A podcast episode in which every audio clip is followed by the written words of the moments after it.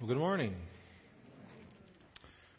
I promise to tell the truth, the whole truth, and nothing but the truth, so help me God. That's a phrase that most of us are familiar with from TV crime procedural shows like Law and Order. For some of us, we've heard those words stated firsthand if we've been in a courtroom on a jury or we're a lawyer or a court recorder or a judge or something like that. For a few of us, we've actually said those words in a courtroom. And what is spoken after we utter that phrase is called a testimony, right? Because we testify about what we've seen, about what we've heard, and what we have experienced. Now, we don't need a courtroom to testify. As human beings, we are constantly testifying, giving testimony about the things we've seen, heard, and experienced. For example, we do it all the time. So you go to a game, you should have been at the game. It was so intense and so loud. Best game ever. Or we try a new restaurant, and we come back and say, that was an incredible restaurant. You have to go there. You could cut the steaks with a fork. Or you've got to meet this guy. He is hilarious. You're gonna love him. Funniest guy ever. All of us are constantly testifying about the things that we see and hear and experience in life. In fact, let's use that as a working definition. To testify is to share about the things we've seen, heard, or experienced. Listen to how C.S. Lewis describes this dynamic that we have, our constant testifying in our world. He writes, "The world rings with praises. Lovers praising their mistresses, readers their favorite poet, walkers praising the countryside, players praising their favorite game. Praise the weather, wines, dishes, actors, motors, horses, colleges, countries, historical personages, children, flowers, mountains, rare stamps, rare beetles," and he says this, Even politicians or scholars. Kind of gets a little dig in. We testify all the time about the things that we've experienced and heard and seen. For example, many of you know that I love to hike, and I love the mountains of Colorado. And there's a spot in the mountains of Colorado, the Sand Creek Lake Basin, that I've gone to 4 or 5, maybe 6 times over the years. I've gone with my boys, I've gone with friends, and it's a beautiful place. It's in the Sangre de Cristo Mountains, about an hour west of Pueblo, and then maybe about a 30-minute drive south to the trailhead. And then you have to drive a 4-wheel drive trail for about 30 minutes, pretty rough and bumpy. You stop about halfway up, then you have to hike another 1.5 miles to the top of the pass. Then you hike down into a valley, about 1.5 miles, and you hike up to the lake, one of the lakes, about another 1.5 miles. So it's a wonderful hike, but it's not easy. And it's a special spot for me because I've experienced such incredible times with my boys and family and friends over the years at this location. I'll give you a look at it right here.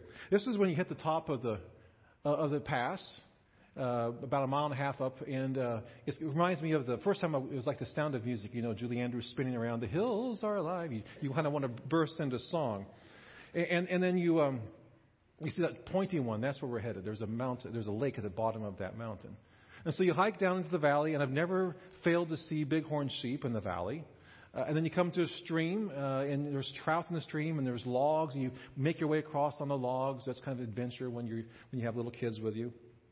And then you hike up another 1.5 miles or so, 1.25 miles through the trees until all of a sudden, right in front of you, comes this view. And it's the lake at about 11,600 feet, the mountains, Mount Teheris, about 13,600, and the lake is full of these huge cutthroat trout. The water is so clear you can see all the way to the bottom, just waiting to be eaten, and they taste so good after a long hike. Now, I've testified about this to some people in the church, actually, and I know there's a few individuals or families who have gone there because of my words about what I've experienced and seen and heard.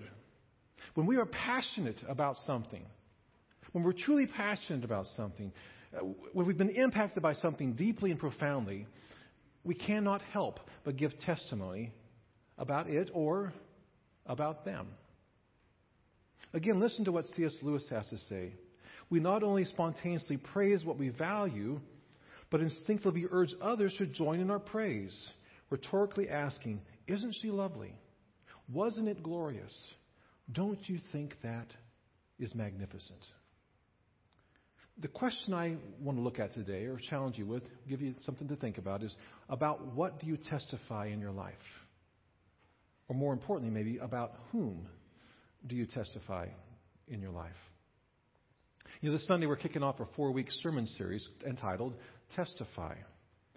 And we're doing so for a few reasons. First, in the Bible, we have many examples of God's people being urged and responding by giving praise and testifying to God's works. We just heard a passage read about that.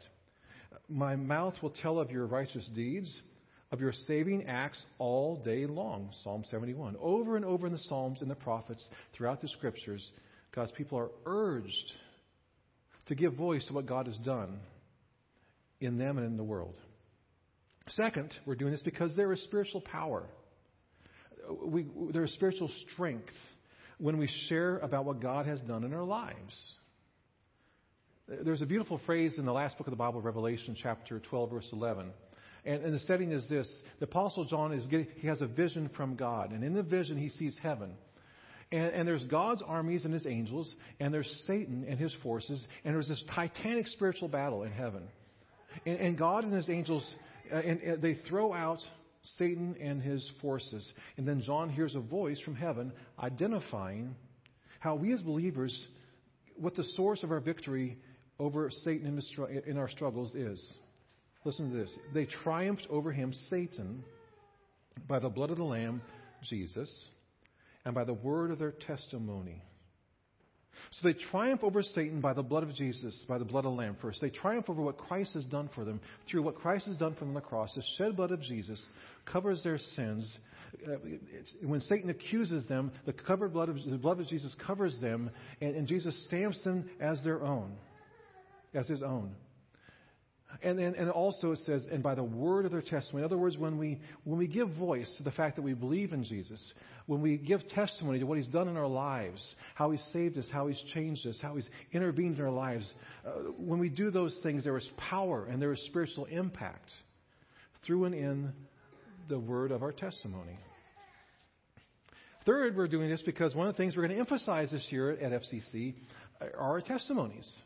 The broad theme is the body of Christ, and we're asking the questions, how can we strengthen the body that we're a part of? How can we go deeper in Christ, and how can we go further in our mission in this line and around the world? And we've identified some certain things that we think are going to help us do that, but one of them is we want to hear each other's stories. We want to share our stories with each other because we're encouraged, aren't you? Aren't you encouraged when you hear somebody share about what God has done in their life? It's one of the best things I get to do as a pastor is to hear people give testimony to what God has done in their life. And so we're going to have some testimonies throughout this series, and then throughout the year we'll sprinkle in testimonies as well in our worship services. So let's get started. Turn your Bibles, if you could, or would, to John chapter 4. It's a long passage. I'm not going to read it all, but we're going to dip in and out, and we're going to allow this woman. There's a woman in this story, the woman at the well, who has a life-encountering, powerful encounter with Jesus, and she gives testimony about it towards the end of the story. So we're going to let her tell her story. I'll read through it. I'll make some comments. And then we're going to hear from somebody in our church at the end who will share their story, their testimony. Verse 1. Now Jesus learned that the Pharisees had heard that he was gaining and baptizing more disciples than John, although in fact it was not Jesus who baptized, but his disciples. So he, Jesus, left Judea and went back once more to Galilee. Now he had to go through Samaria. So he came to a town in Samaria called Sychar, near the plot of ground Jacob had given to his son Joseph. And Jacob's well was there. And Jesus was tired from the journey, and he sat down by the well, and it was about noon. Now, you know, when we read the Bible, we believe that the Bible is the Word of God, the only perfect rule for faith, doctrine, and conduct. That the Bible is God's, he reveals himself to us. He reveals who he is. He reveals the power of the gospel, how we are saved. He reveals his son, Jesus Christ. The Bible is the word of God. And it's living and it's active. It's the words of life. And when you read through the Bible, there's all sorts of powerful gems you can pull out of it. But sometimes those gems you have to dig a little bit deeper. This is one of those cases. Take a look at verse 4. Now, he had to go through Samaria. Now, if you look at a map, I'm going to show a map of this. When Jesus lived his life, Galilee would have been at the top. He was from Nazareth and Galilee, that area. Samaria is in the middle in the yellow. And then at the bottom, of course, is Judea and Jerusalem. And so you look at that map and you think, well, the straightest The shortest distance between 2 points is a straight line, so it would make sense to go through Samaria. So why does it say he had to go through Samaria? Well, because this was a trip that God-fearing Jews did not and would not typically make, would be to go through Samaria. Because Samaritans and Jews were generational enemies. They had a lot of things that they were in disagreement about. The Jewish people, especially religious leaders like a rabbi, like Jesus, would have looked down upon them and viewed them as less than. Samaritans were half-breeds.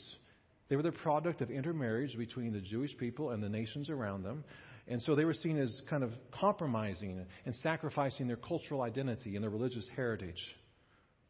I mean, that's why, for instance, the story of the Good Samaritan was so shocking to the listeners, because the Samaritan was the hero.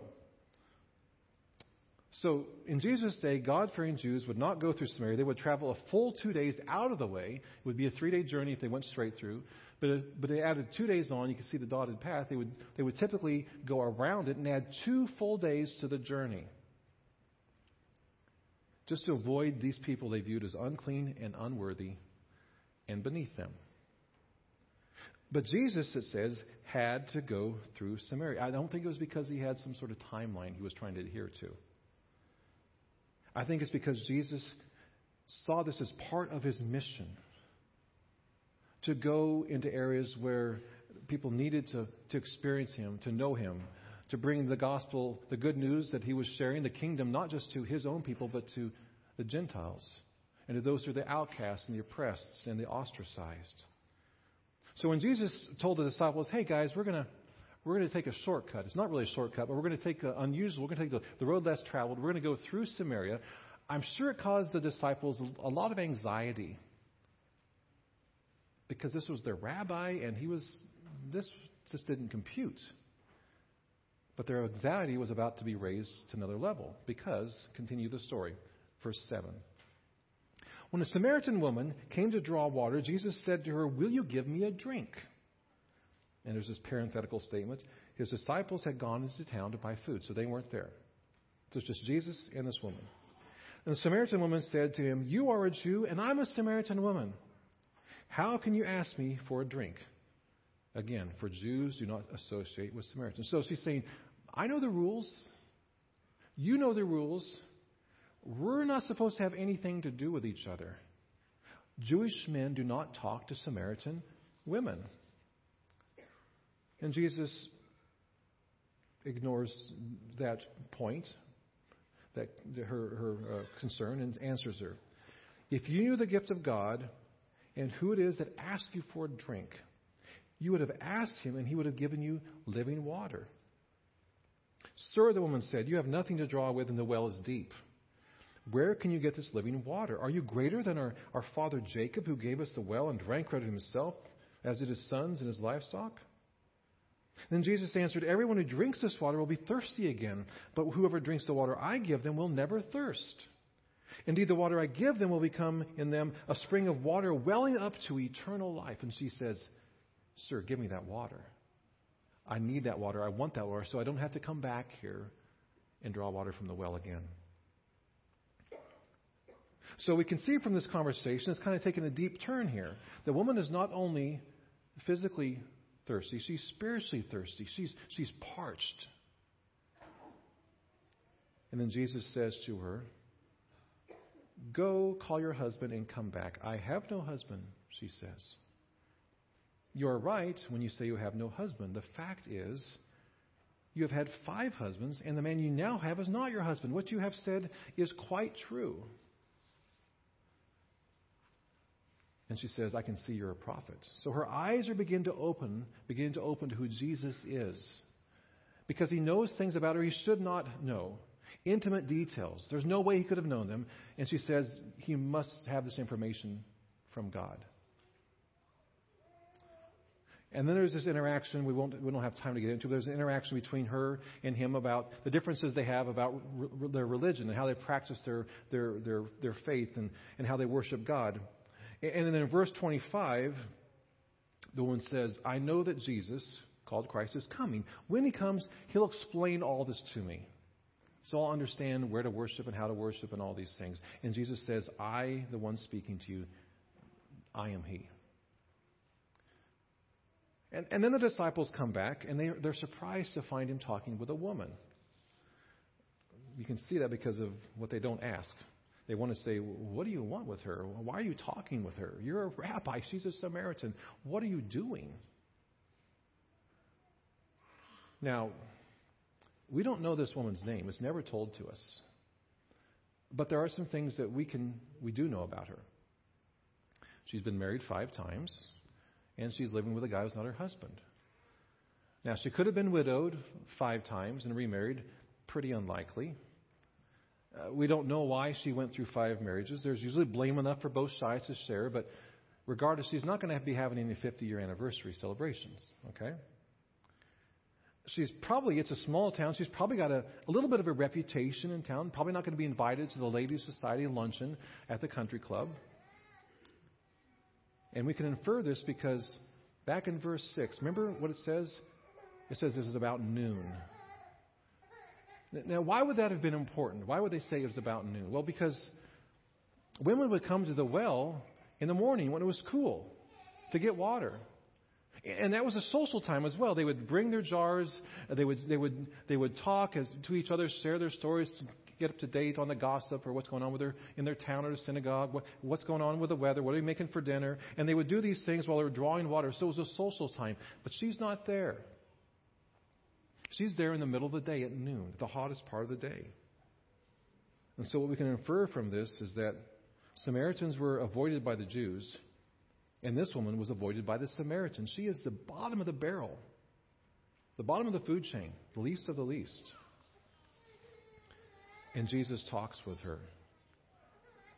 And the woman begins to change because of this, which will always happen when a person has a true encounter with Jesus Christ.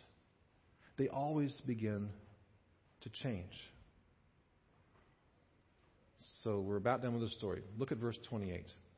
Then leaving her water jar, the woman went back to the town and said to the people, "Come, see a man who told me everything I ever did. Could this be the Messiah?" And they came out of the town and made their way toward him. Come, see a man who told me everything I ever did. At some level, she knew that she couldn't hide anything from him, that she was totally exposed.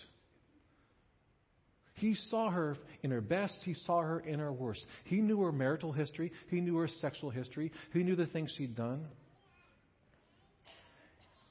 which is a scary thought, maybe. I mean, we're all sinners, and Jesus knows everything we've ever done, right? But if we believe in Jesus Christ, if we come to him, it's liberating because he knows everything about us and he still loves us. He still accepts us when we put our trust in him. And he treats her with dignity and he accepts water from her. He treats her with respect. And so she just has to go and testify about what she's seen, about what she's heard, about what she's experienced with this man named Jesus. And so she goes to town and says, come and see, check things out, check Jesus out for yourself. Maybe he's the Messiah. She's not even sure yet, but she says, you have to check this out. You have to check him out.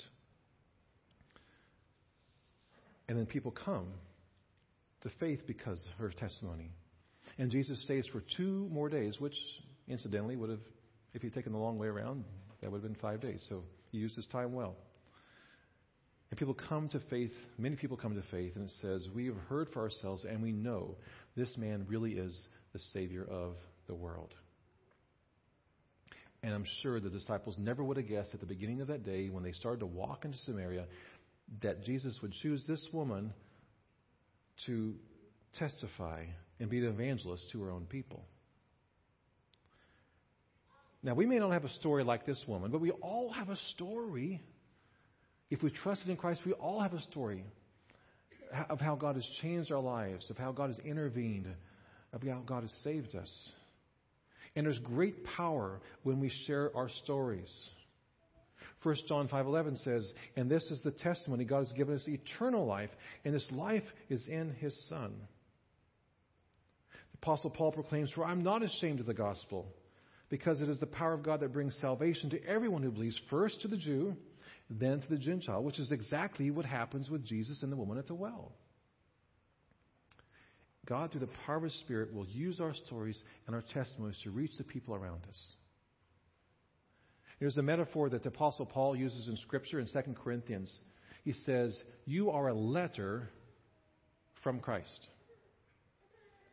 I like that. You are a letter from Christ. In other words, our lives, our actions, our words, our choices, our values, how we treat people, they are a letter from Christ. And people will often derive their view of Christ and the response to Jesus from what they read in us as Christians.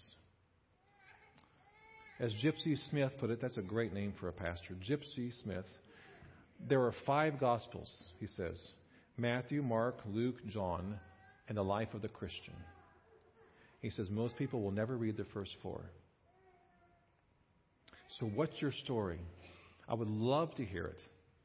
Really, so email me if you would. Email me your stories of how God has worked in your life, of how Christ has changed you, of how you've seen God show up in your life. Testify to what God has done in your life. Like the woman at the well, invite those around you. Come and see this man who knows everything I've done, who I am, truly who I am, my best and worst, and yet he accepts me and He loves me. He wants a relationship with me. Come and see who He's all about.